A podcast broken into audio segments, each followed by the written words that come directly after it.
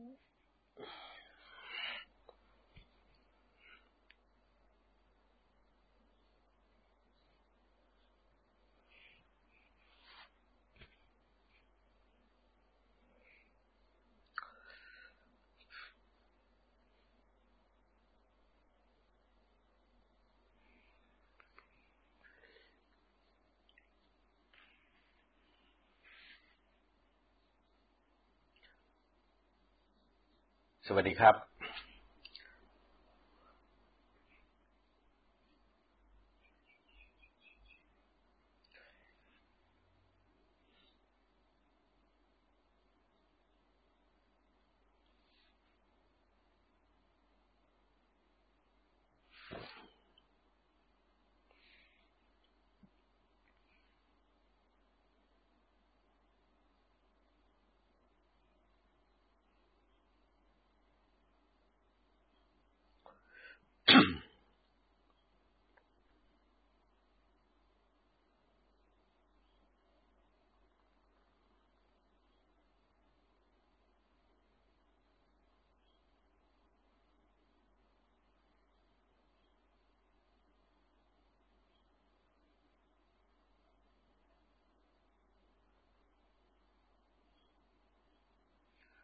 สวัสดีครับ คุณโกวิทสวัสดีครับ คุณนกครับ ได้ยินเสียงชัดเจนไหมครับ คุณพิมลเพชรสว่างสวัสดีครับ แล้วก็ทักทายกันก่อนที่จะถึงเวลาสิบนาฬิกานะครับ สวัสดีครับ คุณสมจิต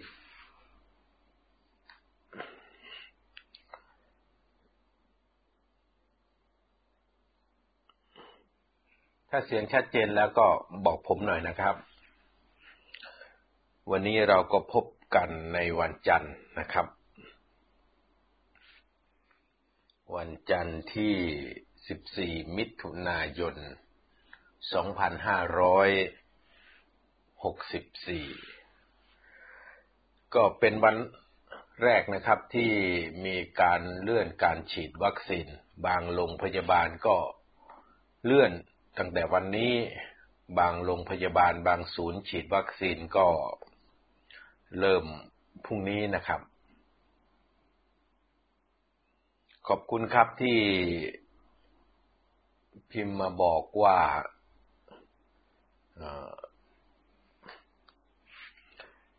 เสียงชัดเจนนะครับ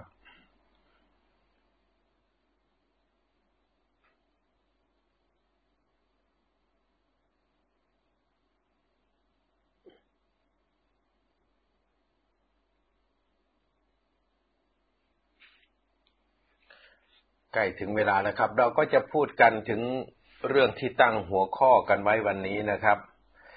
ก็เป็นเรื่องที่ต่อเนื่องจากการที่ผมได้จัดรายการ Facebook Live แล้วก็นำเสนอเรื่องราวที่ไม่ได้อยู่บนหน้าสื่อมวลชนทั่วไป เป็นเรื่องราวที่ เกิดขึ้นนะครับ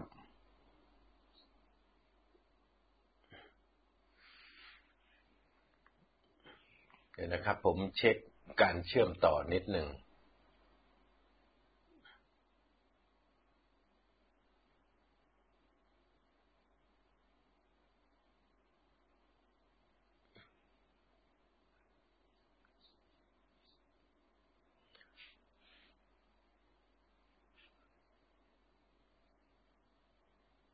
เอาละครับ การเชื่อมต่อก็ดีแล้วสัญญาณน่าจะดีแล้ว ก็เรื่องราวที่เราพูดคุยกันวันนี้ก็เป็นเรื่องราวที่ไม่ได้อยู่ในสื่อหลักนะครับ แต่เป็นเรื่องราวที่หลายท่านก็ทราบ แต่ไม่อยากที่จะนำเสนอออกไป อาจจะติดเหตุผลบางอย่างนะครับ ส่วนผมแล้วไม่มีข้อติดขัดใด ๆ ทั้งสิ้น ก็นำเสนอเรื่องราวให้ท่านทั้งหลายได้รับฟังเพื่อจะเป็นข้อมูลนะครับ เป็นข้อมูลที่สำคัญในการที่จะติดตามความเป็นไปของสถานการณ์บ้านเมืองของเราประเทศของเรานะครับ ก็ขอบคุณทุกท่านนะครับที่ร่วมกันแชร์ไปนะครับ ร่วมกันแชร์ไป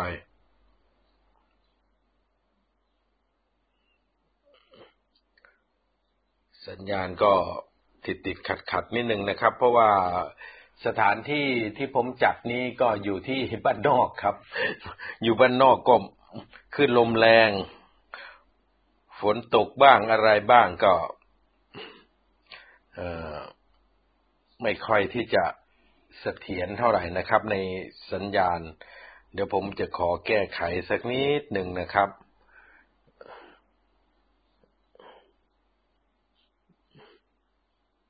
เนื่องจากว่าเราอยู่บ้านนอกจริงครับ เป็นช่วงน่าจะอยู่ คือก็ไม่ไม่ได้ไกลจากตัวเมืองขอนแก่นมากนักแต่มันอยู่ช่วงระหว่างที่เบสสัญญาณอาจจะอยู่เชื่อมกันพอดีนะครับ บริเวณที่ผมอยู่นี่จะมีปัญหาเรื่องการใช้อินเทอร์เน็ตมากนะครับ ก็ยังไม่รู้ว่าจะ แก้ไขได้อย่างไรทำเรื่องไปหลายครั้งแล้วนะครับ ก็ลำบากเหมือนกัน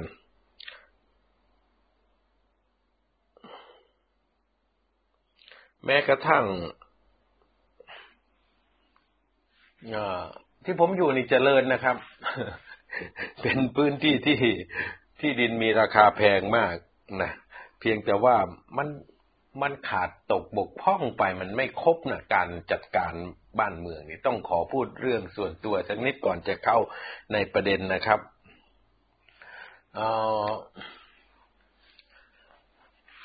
คือ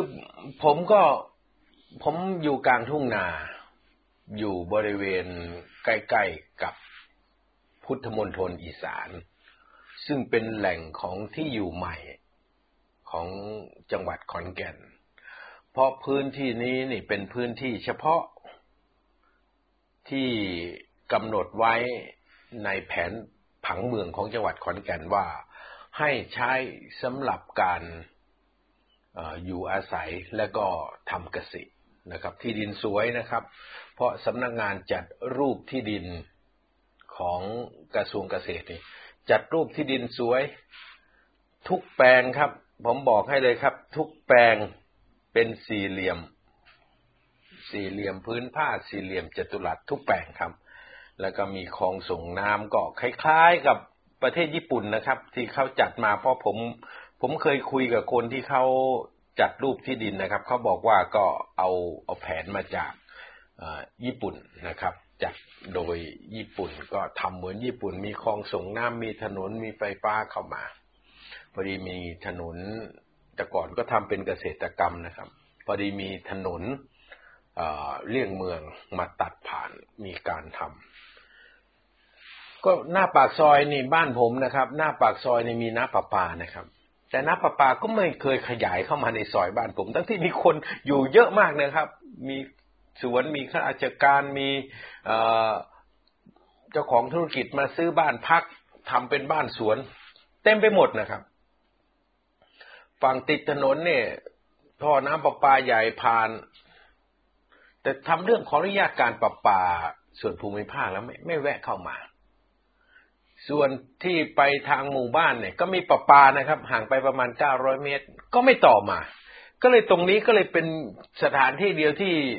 เอ่อน้ำประปามาไม่ถึงทั้งที่ตรงนี้เป็นสถานที่ที่มีสนามแบดมินตันที่ใหญ่ที่สุดในจังหวัดขอนแก่นนะครับ ที่ใช้จัดแข่งขันทัวร์นาเมนต์เนี่ยมีหมดแถวนี้ ผมก็สงสัย ผมทำเรื่องไปการประปาส่วนภูมิภาค แล้วก็ไม่ไม่ดำเนินการให้ ก็ก็ไม่เป็นไรครับ ก็บอกว่าขาดงบประมาณ แล้วก็ว่ากันไป แต่นี่นี่คือเอาเรื่องส่วนตัวมาร้องเรียนสักนิดหนึ่งว่าเรายังไม่มีน้ำประปาใช้นะ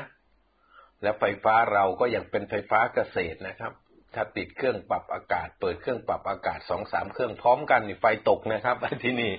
แล้วก็ประปาเนี่ยต้องซื้อนะครับต้องโทรศัพท์สั่งแล้วก็เอาน้ำประปามาเติม แล้วก็ก็ใช้น้ำประปาปกตินะครับ แต่เราต้องซื้อเป็นรถรถคันหนึ่งก็ประมาณแปดร้อยถึงพันสองแล้วแต่เจ้านะครับ ก็เดือนหนึ่งก็ใช้ประมาณสักสองรถ ก็คือเราจะเสียค่าน้ำประปาเนี่ยมาก กว่าประชาชนทั่วไป เพราะว่าต้องเสียค่าน้ำประปาเดือนหนึ่งไม่ต่ำกว่าสองพันบาทนะครับนี่นี่นี่ค่าน้ำประปานะนี่ผมถึงบอกว่าประเทศเราเนี่ยมันแย่จริงครับ แย่จริงเรื่องนี้ต้องต้องพูดกับพี่น้องประชาชน เอาละครับ เรื่องส่วนตัวก็ข้ามไป วันนี้เราก็มาพูดคุยกันเรื่องที่ เราได้พาดหัวข่าวไว้พาดโปยหัวเรื่องไว้ นั่นก็คือ ทะเลการเมืองราบเรียบขึ้นยักษ์กำลังก่อตัว ประยุทธ์ไปปวิตมา ท่านที่ครบทั้งหลายครับ นี่คือสภาพความเป็นจริงที่กำลังเกิดขึ้น ใครที่ติด ตามภาพยนตร์ไม่ว่าจะเกี่ยวกับการล่องเรือหรือชาวประมง หรือใครที่เคยทำอาชีพประมง หรือคนที่เคยเป็นกลาสีเรือเนี่ยจะรู้ว่า ถ้าพื้นทะเลลาบเรียบเหมือนกระจกนี่ให้พึงระวังไว้เลยว่าจะเกิดขึ้นยักษ์จะเกิดพายุ เป็นอย่างนี้ทั้งนั้นนะครับ นี่คือสิ่งที่มันเกิดขึ้นในสภาพของธรรมชาติ วันนี้การเมืองนี่ลาบเรียบมาก ดูเหมือนว่าทุกฝ่ายจะซ่องสุมหรือซุ่มซ่อน ในตำราพิชัยสงครามนะครับ ในตำราพิชัยสงคราม เขาได้ระบุไว้ว่า ถ้าหากจะหลบซ่อนเนี่ยให้หลบซ่อนดุดอยู่ใต้บาดาล ชั้นเก้าต้องลึกลงไปใต้บาดาลเก้าชั้น แล้วหลบซ่อนแล้วก็นิ่งสนิท ถ้าหากจะเคลื่อนไหว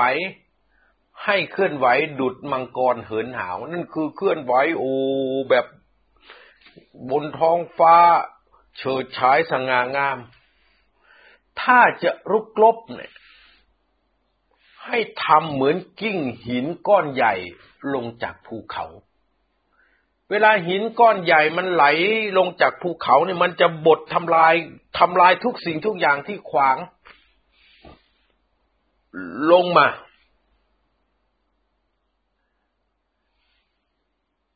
ท่านทั้งหลายครับ นี่คือสภาพความเป็นจริงที่เกิดขึ้นวันนี้ กลุ่มผู้มีอำนาจแต่ละกลุ่ม ตอนนี้หลบซ่อน ปิดปากเงียบ หยุดการสื่อสารไม่ให้ข่าว หลบซ่อน ดุดอยู่ใต้บาดาลชั้นเก้า ลึกมากครับ ไม่รู้เลยว่ากำลังคิดจะทำอะไรกำลังคิดจะเปลี่ยนแปลง หรือทำลายล้างกันอย่างไรส่วนพลเอกประยุทธ์นั้นเนี่ย ไม่ได้หลบกับเขาหรอกครับ แต่ไปไม่เป็นพลเอกประยุทธ์หวังว่าวันที่เจ็ดมิถุนายนนี้ที่ผ่านมานี้จะเป็นวันที่เรียกคืนกระแส กลับมาให้พลเอกประยุทธ์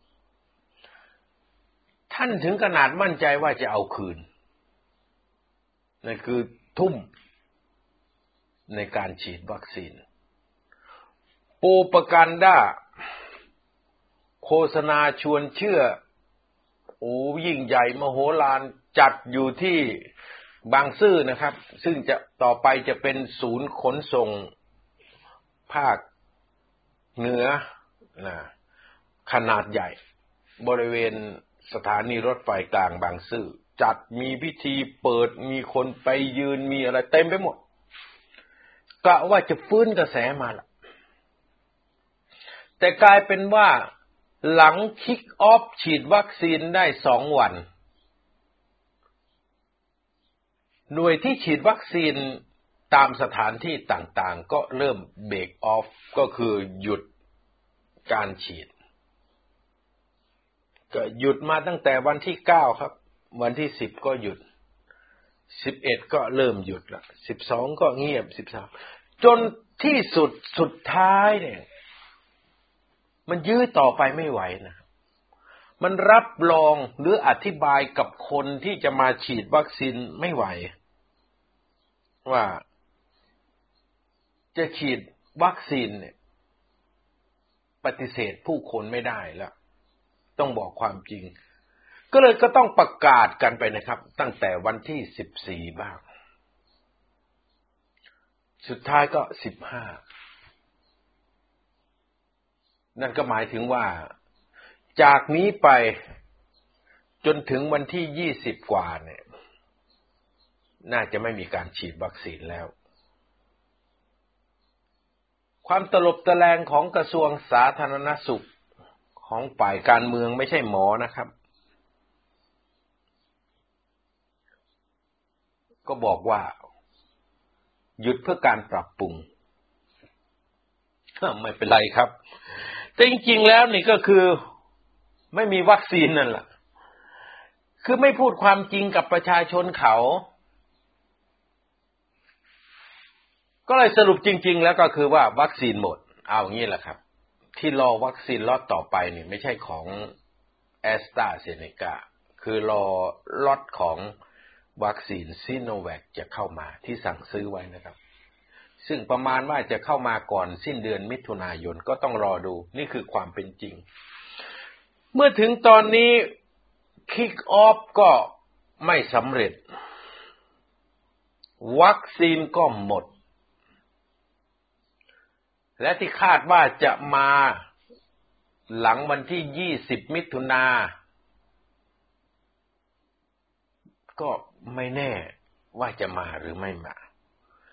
แอสตราเซเนกาก็ถูกไต้หวัน บี้ไปที่สำนักงานใหญ่ที่อังกฤษ บอกว่า ที่รับปากว่าจะส่งให้ในในในรถที่ผลิตได้รถแรกจากประเทศไทยดิทำไมไม่ส่งให้ทำไมให้ไทยฮุบวัคซีนไปหมด แอสตราเซเนกานี่เจอไปสองเด้งแล้วนะครับ ตั้งแต่สหภาพยุโรปฟ้อง ตั้งแต่อิตาลีจัดการแล้วนี่มาถูกไต้หวันจัดการมาถูกฟิลิปปินส์จัดการนี่ท่านทั้งหลายครับ สภาพของพลเอกประยุทธ์ตอนนี้เนี่ยไปไม่เป็น ทีมงานของพลเอกประยุทธ์เนี่ย ก็พยายามที่จะหาเรื่องหาราวมา กบเกื่อนเบี่ยงเบนข่าวนะครับ ตั้งแต่ขุดเอาคดีน้องชมพู่ที่บ้านกกกอมาเพื่อที่จะโปรโมท เพื่อจะกระชากอารมณ์ของสังคมเนี่ย ให้ไปสนใจ หวังว่าจะไปสนใจ แต่กลายเป็นว่า มุกแปก มุกลุงพลก็แปก พอมุกลุงพลแปกด้วยความร่วมมือ กับกลุ่มสามมิตรเนี่ย ก็เกิดโครงการถ่ายทอดบอลยูโรขึ้นมาอย่างฉับพลันทันด่วน แล้วก็พยายามโปรโมท เพื่อที่จะให้กระแสบอลยูโรเนี่ยพุ่งขึ้น ก็แป๊กอีกครับ กระทรวงดีอีนี่ก็กดดันไปที่ปอทเนี่ให้ไปหากวาดจับไอ้พวกที่โพสต์มินนี่ทำให้เป็นเรื่องเป็นราวเอาไปขังให้ได้ เพื่อที่จะสร้างกระแสข่าวเบี่ยงเบนขึ้นมาอีก สุดท้ายก็ไม่ได้เป็นตามเกมนะครับ ศาลก็ไม่ได้เอาไปขังศาลก็ให้ประกันตัวแล้วก็ปล่อยไป จากกรณีแชร์ข่าวที่มีความสุ่มเสี่ยงต่อ ความผิดตามมาตรา 112 ที่นักศึกษารามสองคนไป ซึ่งผมได้มีโอกาสสอบถามนักศึกษาคนนั้นเป็นการส่วนตัวแล้ว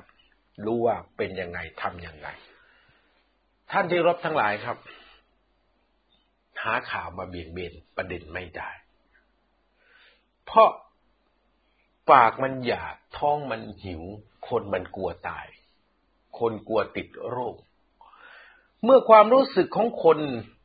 มันอยู่ตรงจุดนี้นี่ไม่ว่าคุณจะขุดเอากี่สิบลุงพล จะขุดเอาบอลยูโรไม่รู้จักกี่แมตช์ขุดเอาเรื่องหนึ่งหนึ่งสองขึ้นมา มันก็ไม่สามารถที่จะกลบเกลื่อนความรู้สึกที่แท้จริงของประชาชนในประเทศได้ นี่คือความเป็นจริงครับ ทุกท่านที่กำลังจะชิงอำนาจจากพลเอกประยุทธ์ ทุกองค์กร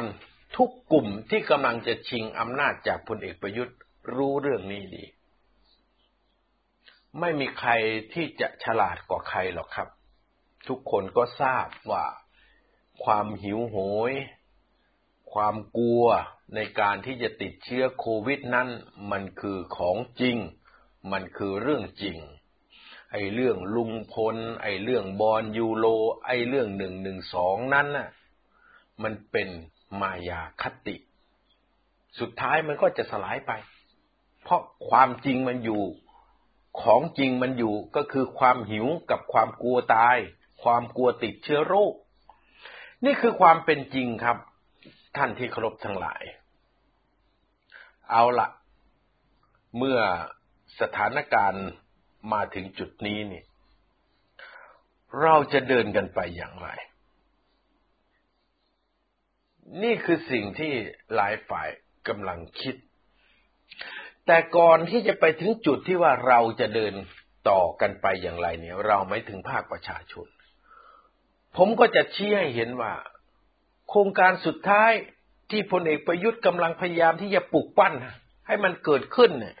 คือไอ้บุภูเก็ตแซนด์บ็อกซ์เนี่ย สุดท้ายก็พังครับ เพราะรากความคิดของพลเอกประยุทธ์นั้นเป็นคนที่คิดไม่ไม่ทั่วถึงทุกทุกภาคส่วน คุณไปคิดแบบจำกัด การเที่ยวของภูเก็ตนั้นมันไม่ได้ผูกแต่ภูเก็ตจังหวัดเดียว มันจะต้องทั้งภูเก็ต ทั้งพังงา ทั้งกระบี่ มันต้องต่อกันไปอย่างนี้ครับ แต่นี่ไปทำเฉพาะภูเก็ตจังหวัดเดียวไม่ทำจังหวัดพังงาไม่ได้ทำจังหวัดกระบี่มัน มันก็เหมือนเกาะร้างสิครับ นี่คือสิ่งที่กระทรวงการท่องเที่ยว หรือแม้กระทั่งตัวพลเอกประยุทธ์เองก็ไม่รู้ เมื่อไม่รู้พอทำแล้วมันก็ผิดไงครับ สุดท้ายก็ไปไม่ได้ เชื่อผมเถอะครับ ภูเก็ตแซนด์บ็อกซ์ล้มไม่เป็นท่า วันนี้ท่านจึงเห็นว่า ทุกคนกระโดดหนีพลเอกประยุทธ์หมด คนแรกที่กระโดดหนีก็คืออนุทินนั่นแหละครับ อนุทินและกระทรวงสาธารณสุขก็ทิ้ง บอกว่าส่งให้หมดแล้ววัคซีน ส่วนการจัดการกระจายวัคซีนเป็นหน้าที่ของสอบค ทิ้งไปแล้ว พอมาดูว่าโรงพยาบาลจังหวัดต่างๆ เหมือนร่วมหัว หรือร่วมใจกันเนี่ย ทิ้งสอบอขอก็ประกาศออกมาหมด ไปดูผู้ว่าราชการจังหวัดต่างๆ ก็โยน อุจจาระให้สอบอคออีก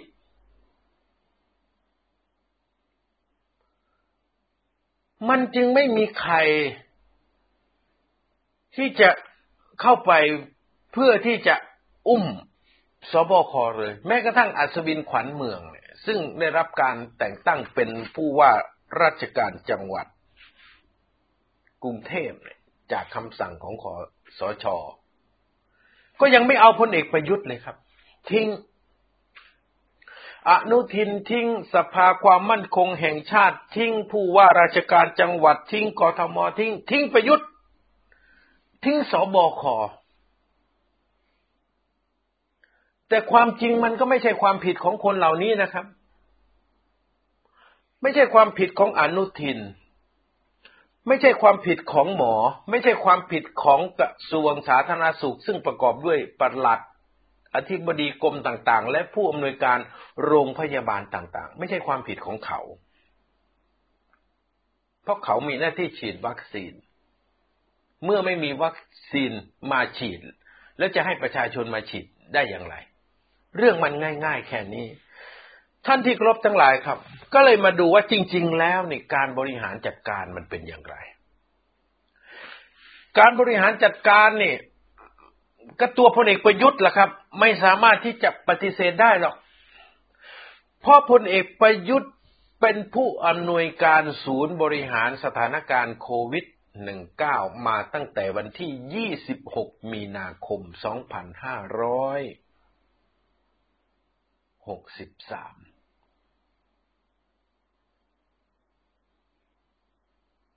เข้าใจไหมครับ ว่าพลเอกประยุทธ์ เป็นผู้อำนวยการศูนย์บริหารสถานการณ์โควิด -19 หรือสอบอคเนี่ยเราเรียกย่อๆว่าสอบอคมาตั้งแต่วันที่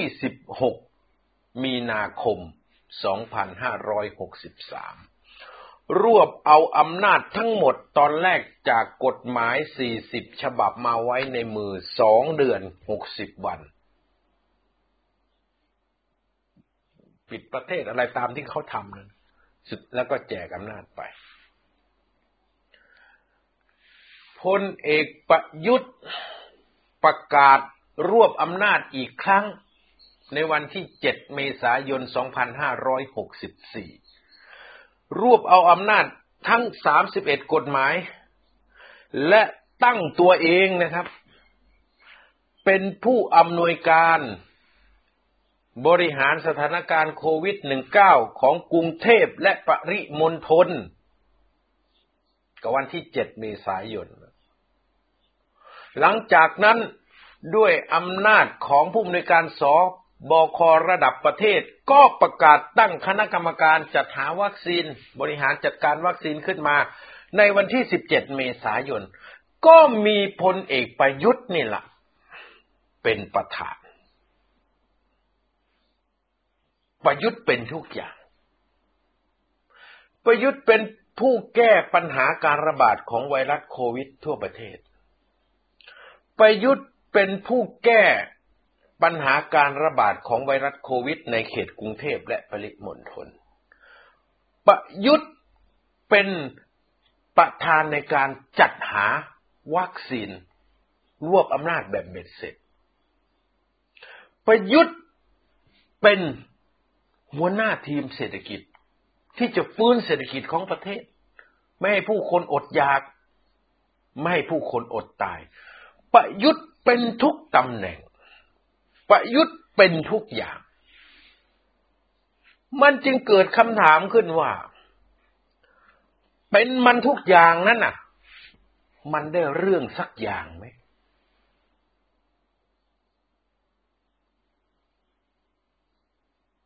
ประชาชนถามครับ ว่ามันเป็นหมดทุกอย่างเลยประยุทธ์เนี่ย เหมือนทศกัณฐ์มีสิบหน้ามีสิบมือเลยเนี่ย เป็นตั้งแต่ยามเปิดประตู ผู้รักษาความปลอดภัยจนถึงนายกรัฐมนตรี เป็นมันคนเดียวเลยประเทศนี้เป็นทุกอย่าง มันได้เรื่องสักอย่างไหมประยุทธ์เนี่ยประชาชนทั้งประเทศมีคำตอบอยู่แล้ว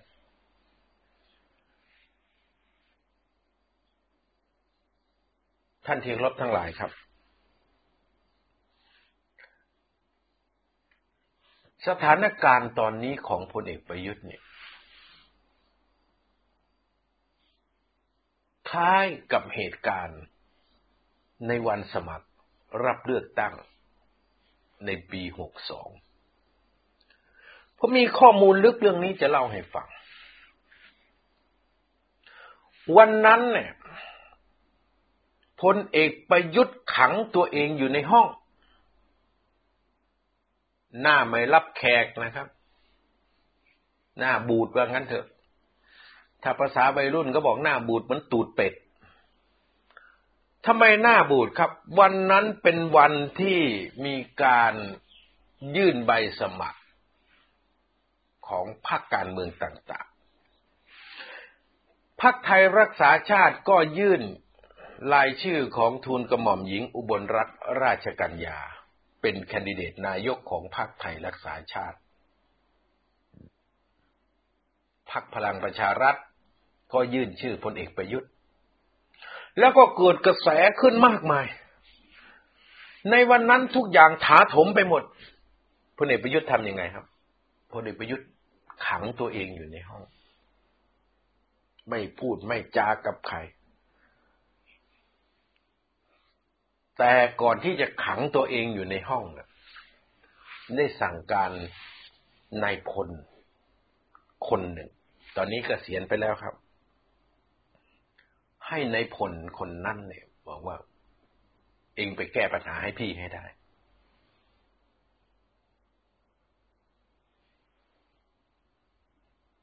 ท่านที่รบทั้งหลายครับ ในพลคนนั้นนี่วิ่งจนตีนขิด สุดท้ายก็แก้ปัญหาได้เรื่องราวอย่างที่ท่านทั้งหลายได้ทราบนะครับ วันนี้เหมือนกัน ประยุทธ์เครียดมาก เพราะไม่มีข่าวใดจะมากบข่าวเรื่องความล้มเหลวในการจัดหาวัคซีนได้เลย คนติดเชื้อยังขึ้นหลักสองพันทุกวัน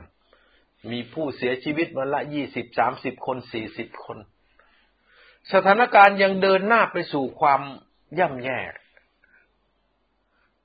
เกิดสถานที่ติดไวรัสโควิดคลัสเตอร์ใหม่คลัสเตอร์ใหม่อยู่ตลอดเวลา ไม่มีแนวโน้มว่าสถานการณ์จะดีขึ้นเลย นี่คือสภาพความเป็นจริง ประยุทธ์นั่ง รอ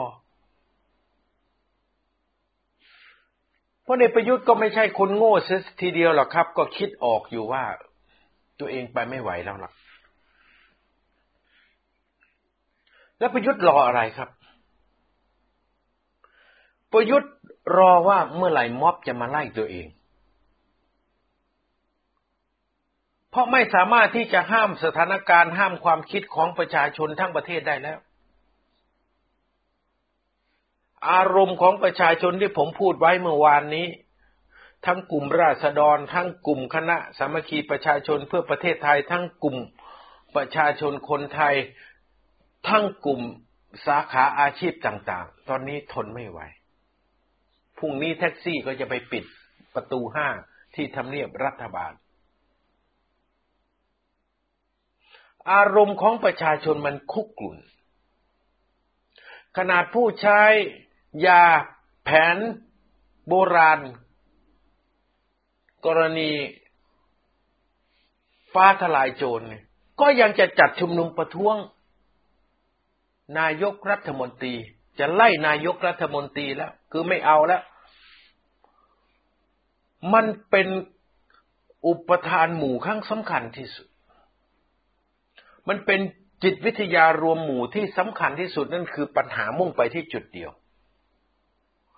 ก็เพราะว่าประยุทธ์เป็นทุกอย่างไงครับ พี่น้องสริมที่ยังเชียร์พลเอกประยุทธ์อยู่ก็ตั้งสตินะครับ อย่าสติแตกไปกับพลเอกประยุทธ์นะครับประยุทธ์เป็นทุกอย่างแต่ไม่ได้เรื่องสักอย่าง ทุกสิ่งอย่างทุกสายตาจึงโฟกัสไปที่พลเอกประยุทธ์ ในสถานการณ์อย่างนี้นี่ กลุ่มที่กำลังรอจะชิงอำนาจเนี่ย รู้ไหมครับ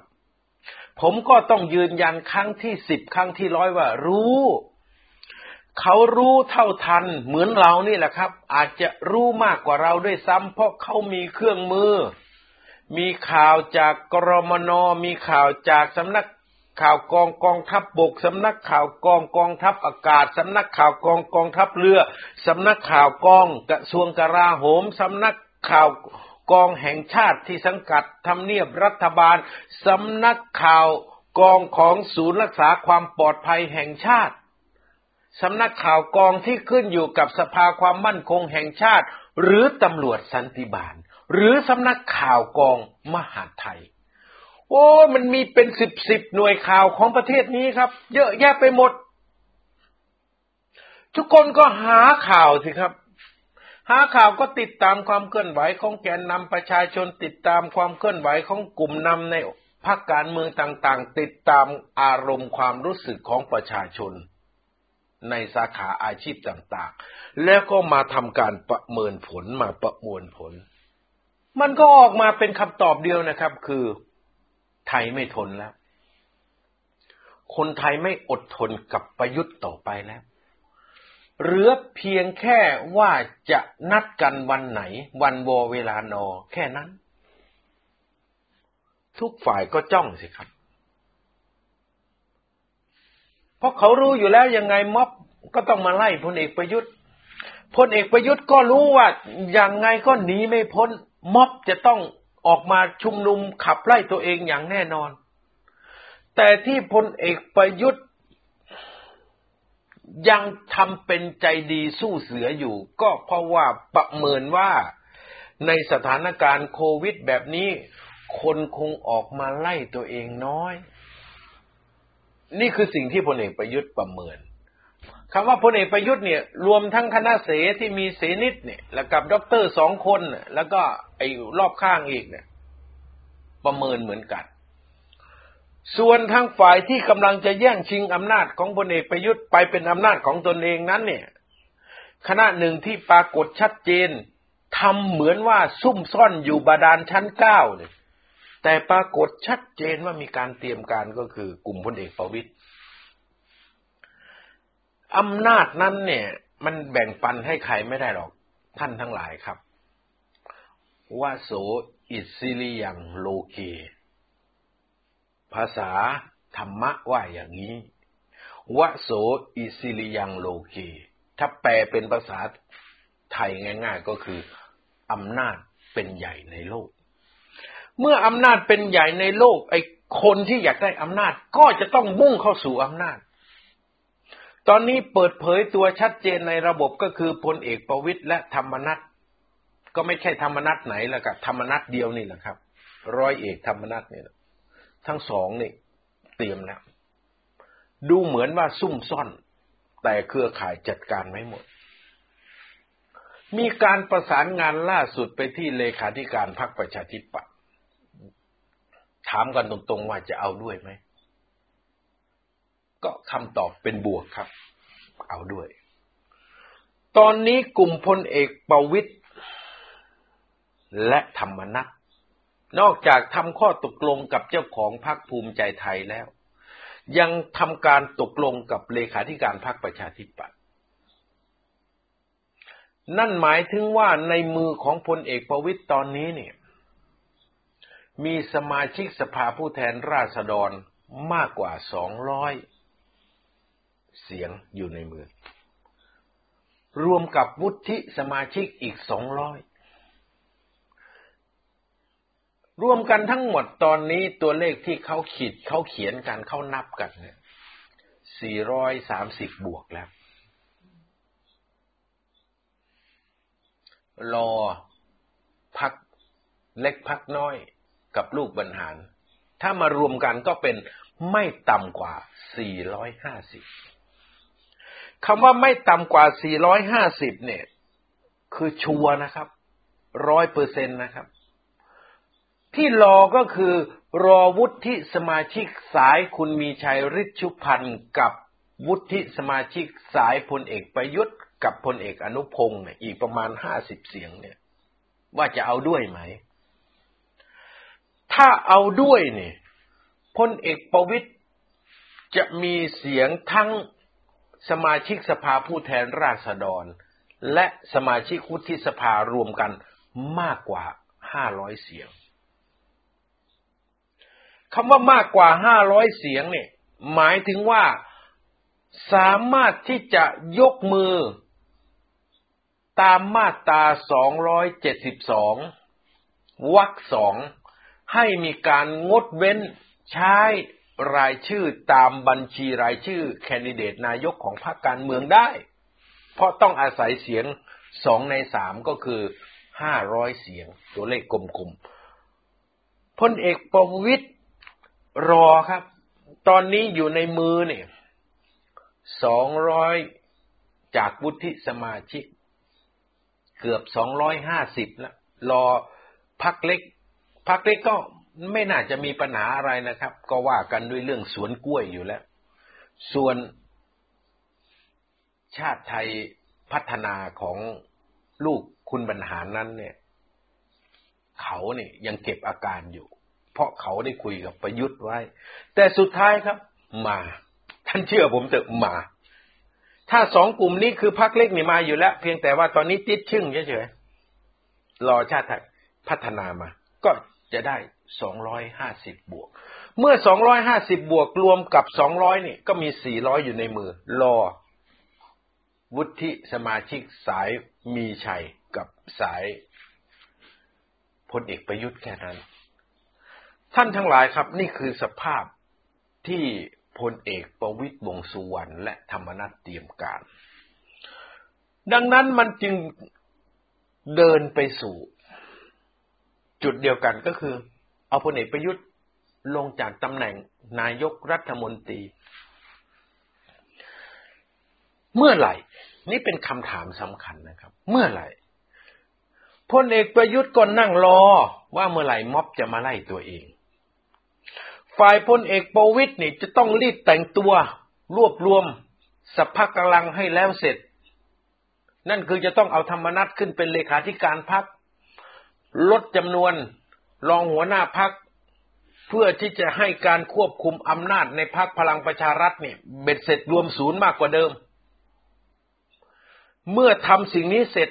ทำให้เสร็จในวันที่ 18 มิถุนายนที่จะประชุมใหญ่ที่จังหวัดขอนแก่นนั้นน่ะ เมื่อทุกอย่างเสร็จพลเอกประวิตยกับธรรมนัตก็จะนั่งรอเหมือนกัน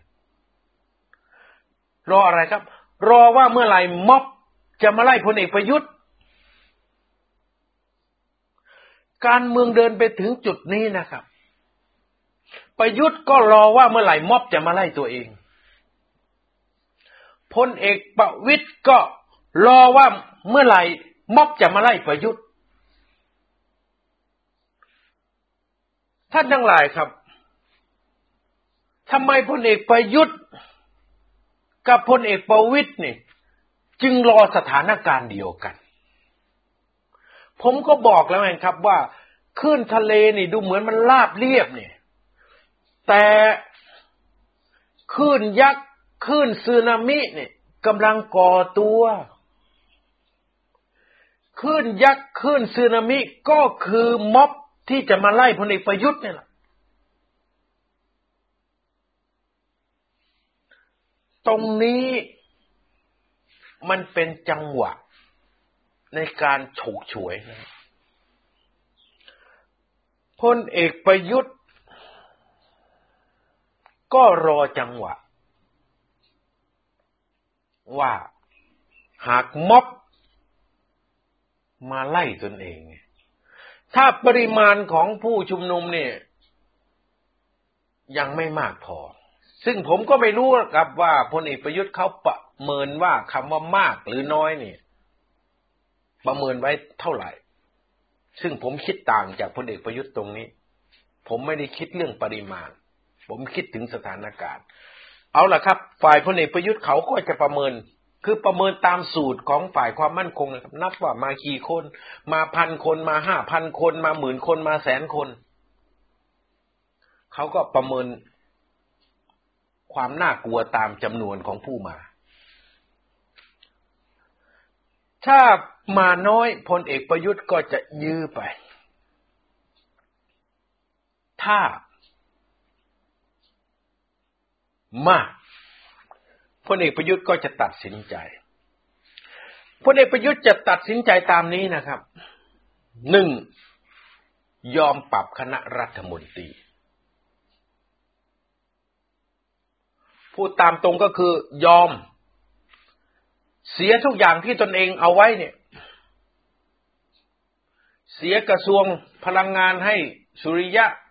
เสียกระทรวงมหาดไทยให้ธรรมนัฐให้พลเอกประวิตยกลับมาคุมตำรวจ กลับมาคุมกระทรวงกลาโหมเหมือนเดิม ตนเองก็ขอเป็นนายกลอยไปลอยมา ไม่ต้องคุมอะไรนี่พลเอกประยุทธ์จะตัดสินใจ ยื่นข้อเสนอนี้ก่อนยื่นต่อใครครับ ยื่นต่อพลเอกประวิตยนั่นแหละแล้วก็เรียกพรรคร่วมมาคุย และข้อเสนอนี้ก็จะยื่นไปที่เจ้าของพรรคภูมิใจไทยตัวจริงด้วยว่าเอาไหม หากไม่สามารถที่จะรับข้อเสนอได้ เหตุที่ไม่รับข้อเสนอก็คือว่าสถานการณ์การชุมนุมขับไล่ของประชาชนน่ะ ม็อบของประชาชนเนี่ย สถานการณ์มันร้อน ร้อนจนกระทั่งพลเอกประวิตยธรรมนัตหรือพักร่วมทั้งหมดนี่พิจารณาเห็นว่าการปรับคณะรัฐมนตรีเนี่ย มันก็ไม่ได้ลดอุณหภูมิความเดือดของสถานการณ์ที่มีประชาชนมาชุมนุมขับไล่พลเอกประยุทธ์ได้ เพราะเขาไม่ได้มาชุมนุมเพื่อให้ปรับคณะรัฐมนตรี เขามาชุมนุมให้ไล่พลเอกประยุทธ์ออกไป ถ้าการเสนอการปรับใหญ่คณะรัฐมนตรีไม่สามารถจะลดกระแสตรงนี้ได้พลเอกประยุทธ์ก็ต้องมาคิด คิดก็คือยุบสภากับลาออกเนี่ยท่านก็จะเห็นขั้นตอนการตัดสินใจของพลเอกประยุทธ์ดังนี้ หนึ่งเสนอปรับคณะรัฐมนตรีครั้งใหญ่ ล้างไพ่ใหม่หมดเลย เพื่อจะเปลี่ยนสถานการณ์ทางการเมือง หวังว่าการปรับคณะรัฐมนตรีชุดใหญ่ทั้งหมด จะเปลี่ยนสถานการณ์เปลี่ยนความต้องการของประชาชนในประเทศได้ ประชาชนที่กำลังมาขับไล่พลเอกประยุทธ์เนี่ยจะผ่อนคลายอารมณ์ความร้อนแรงลง แต่ถ้าหากการปรับคณะรัฐมนตรีใหญ่ปรับใหญ่เนี่ย ไม่สามารถที่จะลดทอนกระแสตรงนี้ได้ มันก็จะนำไปสู่การแก้ปัญหาก็คือไม่ยุบสภาก็ต้องลาออก ตรงนี้แหละครับที่พลเอกประวิตยและธรรมนัตฉกฉวยที่จะเข้าไปแทรก ถ้าพลเอกประวิตยเป็นคนฉลาด ซึ่งผมมั่นใจว่าพลเอกประวิตยนี่ฉลาดกว่าพลเอกประยุทธ์หลายเท่านะครับพลเอกประวิตยกับธรรมนัตและเครือข่ายก็มีข้อมูลเหมือนที่พลเอกประวิตยประธานโทษครับ ก็มีเครือข่ายเหมือนกับพลเอกประยุทธ์มีนี่แหละมีข่าวเหมือนพลเอกประยุทธ์มีนี่แหละพลเอกประวิตยและธรรมนัตก็มีข่าวกองมีข้อมูล เหมือนที่พลเอกประยุทธ์มี ก็รู้ว่าอารมณ์ของประชาชนเป็นอย่างไร รู้ว่าประชาชนต้องการอะไรพลเอกประวิตยเขาก็ประเมินว่า การปรับคณะรัฐมนตรีชุดใหญ่ที่คนของประยุทธ์เนี่ย ได้ยื่นข้อเสนอไปว่า เอาธรรมนัตขึ้นเป็นรัฐมนตรีว่าการกระทรวงมหาดไทยเนี่ย คงไม่สามารถที่จะลดทอนอารมณ์ ของประชาชนที่ต้องการขับไล่พลเอกประยุทธ์ให้ลดลงได้พลเอกประวิตยประเมินอย่างนี้ครับ ปัจจุบันก็ยังประเมินอย่างนี้อยู่ ธรรมนัตก็ต้องประเมินอย่างนี้ครับ ไม่ผิดไปจากนี้หรอก แต่ในทางการเมืองนั้นเนี่ย เขาไม่พูดกัน เมื่อประยุทธ์ยื่นข้อเสนอมาทางนี้ก็รับไว้ ก็รอสถานการณ์ รอให้ม็อบมา ท่านทั้งหลายครับ ก็รู้อยู่แล้วว่าการปรับคณะรัฐมนตรีทั้งใหญ่หรือปรับใหญ่นั้นไม่สามารถที่จะลดความร้อนแรงของประชาชนที่ต้องการจะไล่พลเอกประยุทธ์ได้ เพราะพลเอกประยุทธ์ล้มเหลวตลอดนะครับ ล้มเหลวทั้งแก้เศรษฐกิจ ล้มเหลวทั้งแก้โควิด ล้มเหลวทั้งหาวัคซีนเนี่ย มันหมดแล้ว เก็บไว้ต่อก็ไม่มีประโยชน์หรอกพลเอกประยุทธ์เนี่ยทุกคนคิดเหมือนกันหมดแหละครับ ในประเทศนี้ ดังนั้นการปรับคณะรัฐมนตรีที่พลเอกประยุทธ์เสนอ มันจะไม่เกิดขึ้น เพราะมันไม่สามารถที่จะลดอารมณ์ ลดความร้อนแรงของการชุมนุมขับไล่พลเอกประยุทธ์ลงได้ ท่านทั้งหลายครับ มันก็ต้องเลยไปสู่การยุบสภาหรือลาออก ถึงตอนนี้แหละครับพลเอกประวิตย กับกับธรรมนัตก็จะใช้ข้อมูลลับ ก็จะใช้ความลับ ที่ตนเองถือไพ่ตายอยู่นี่แหละบีบบังคับให้ประยุทธ์ลาออก ฟังอีกครั้งหนึ่งนะครับ เมื่อม็อบมาไล่พลเอกประยุทธ์ อารมณ์ม็อบพุ่งสูงสุด เกิดกระแสสูง ข้อเสนอของพลเอกประยุทธ์ ในการปรับคณะรัฐมนตรีครั้งใหญ่ ไม่สามารถที่จะลดความร้อนแรงของกระแสไล่พลเอกประยุทธ์ลงได้ ก็จะนำไปสู่สองข้อเสนอสุดท้ายคือ ยุบสภา หรือลาออก ตรงนี้พลเอกประวิตยและธรรมนัตก็จะใช้ความลับ ข้อมูลลับ ที่ตนเองถือไว้นี่แหละบีบพลเอกประยุทธ์ ให้ลาออก ประยุทธ์ เจอข้อมูลลับนี้ เจอความลับนี้ก็ต้องโบกมือลาครับ นี่คือจังหวะ ที่พลเอกประวิตยจะเข้าไปสู่อำนาจรัฐ ก็คือจะเข้าไปเป็นนายกรัฐมนตรี เขาจะเดินเตรียมเกมตามนี้แหละครับ ไม่ผิดไปจากนี้หรอก ท่านทั้งหลายครับ เราในฐานะประชาชนก็ต้องรู้เท่าทัน พวกเผด็จการอำนาจนิยม ที่ผมเล่ามาเนี่ยเพื่อให้ท่านรู้เท่าทันว่าเขากำลังเดินเกมนี้ คือเราในฐานะประชาชนเนี่ยเราไปไล่พลเอกประยุทธ์อยู่แล้ว รอวันแค่นัดกันแค่นั้น ว่าเราจะไปไล่กันวันไหน แต่ไอ้พลเอกประวิตยก็รอที่จะเชื่อพลเอกประยุทธ์อยู่แล้ว ตามที่ตัวเองมีข้อมูลลับอยู่นี่กรรมของลับพลเอกประยุทธ์อยู่เนี่ย เดี๋ยวจะใช้ได้เป็นประโยชน์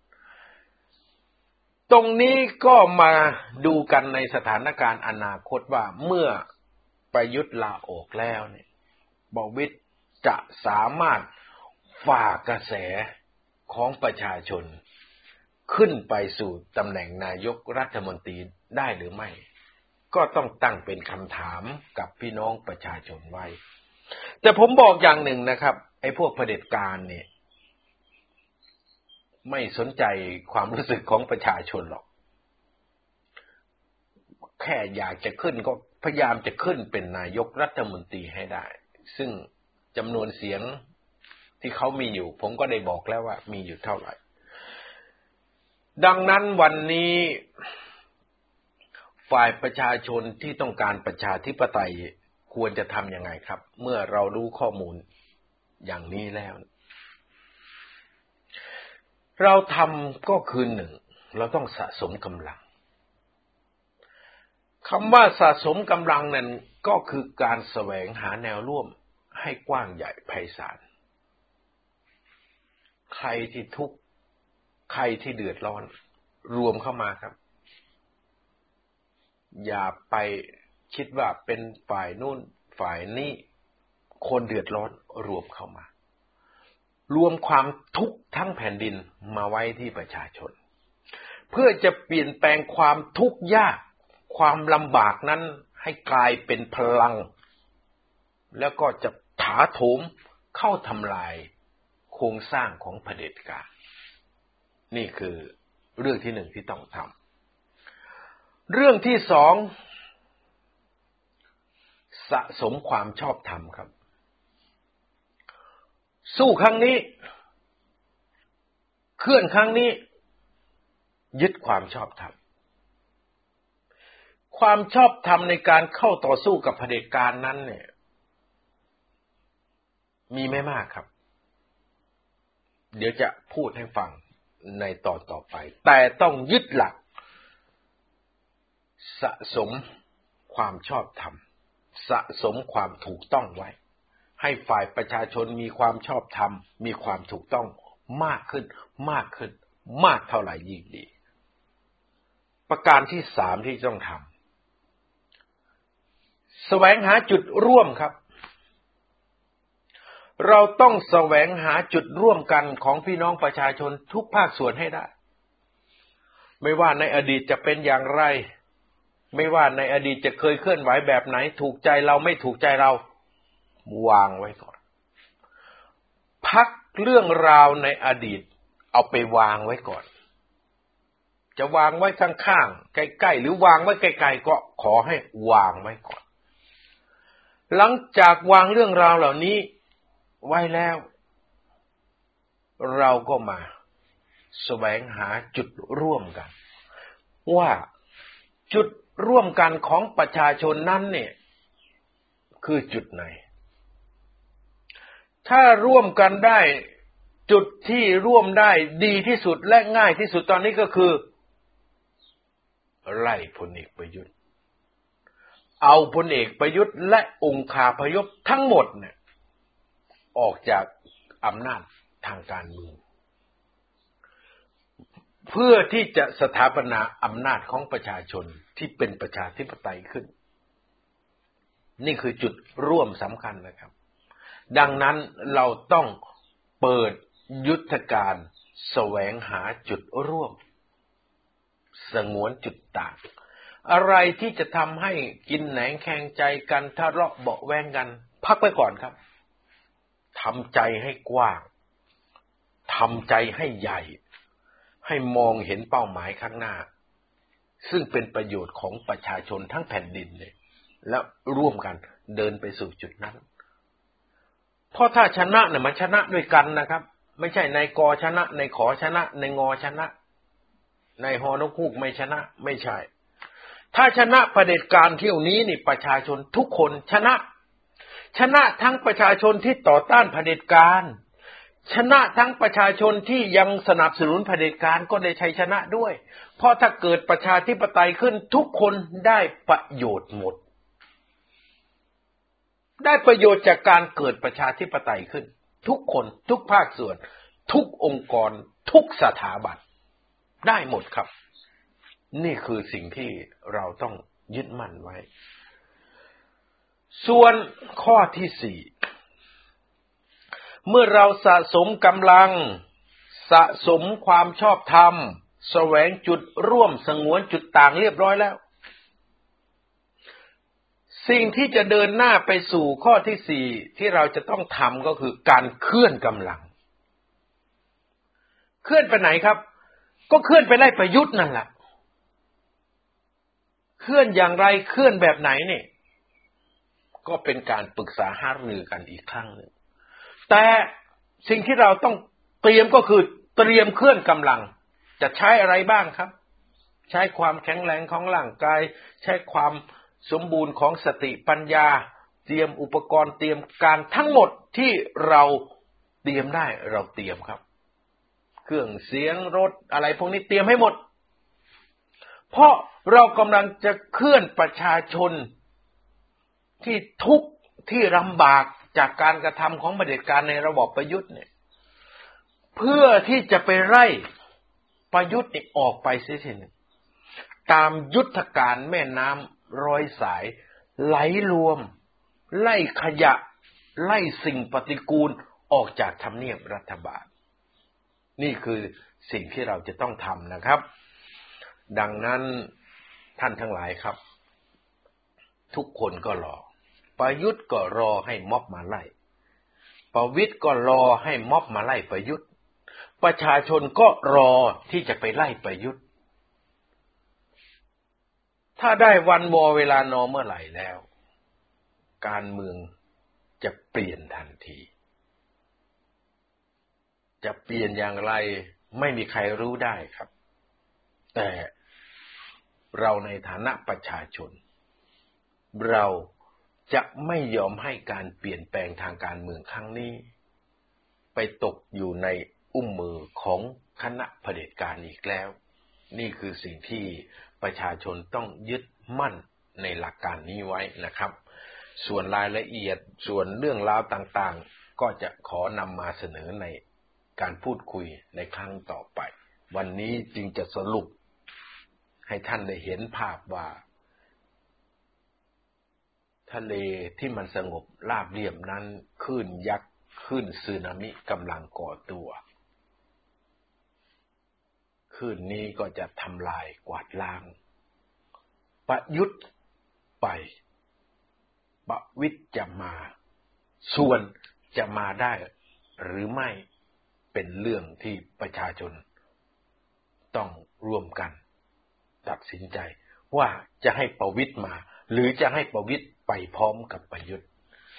วันนี้ผมไทยกรพลสวรรค์ก็ต้องขอลาท่านทั้งหลายไปก่อนนะครับ พบกันใหม่ในวันพรุ่งนี้ สวัสดีครับ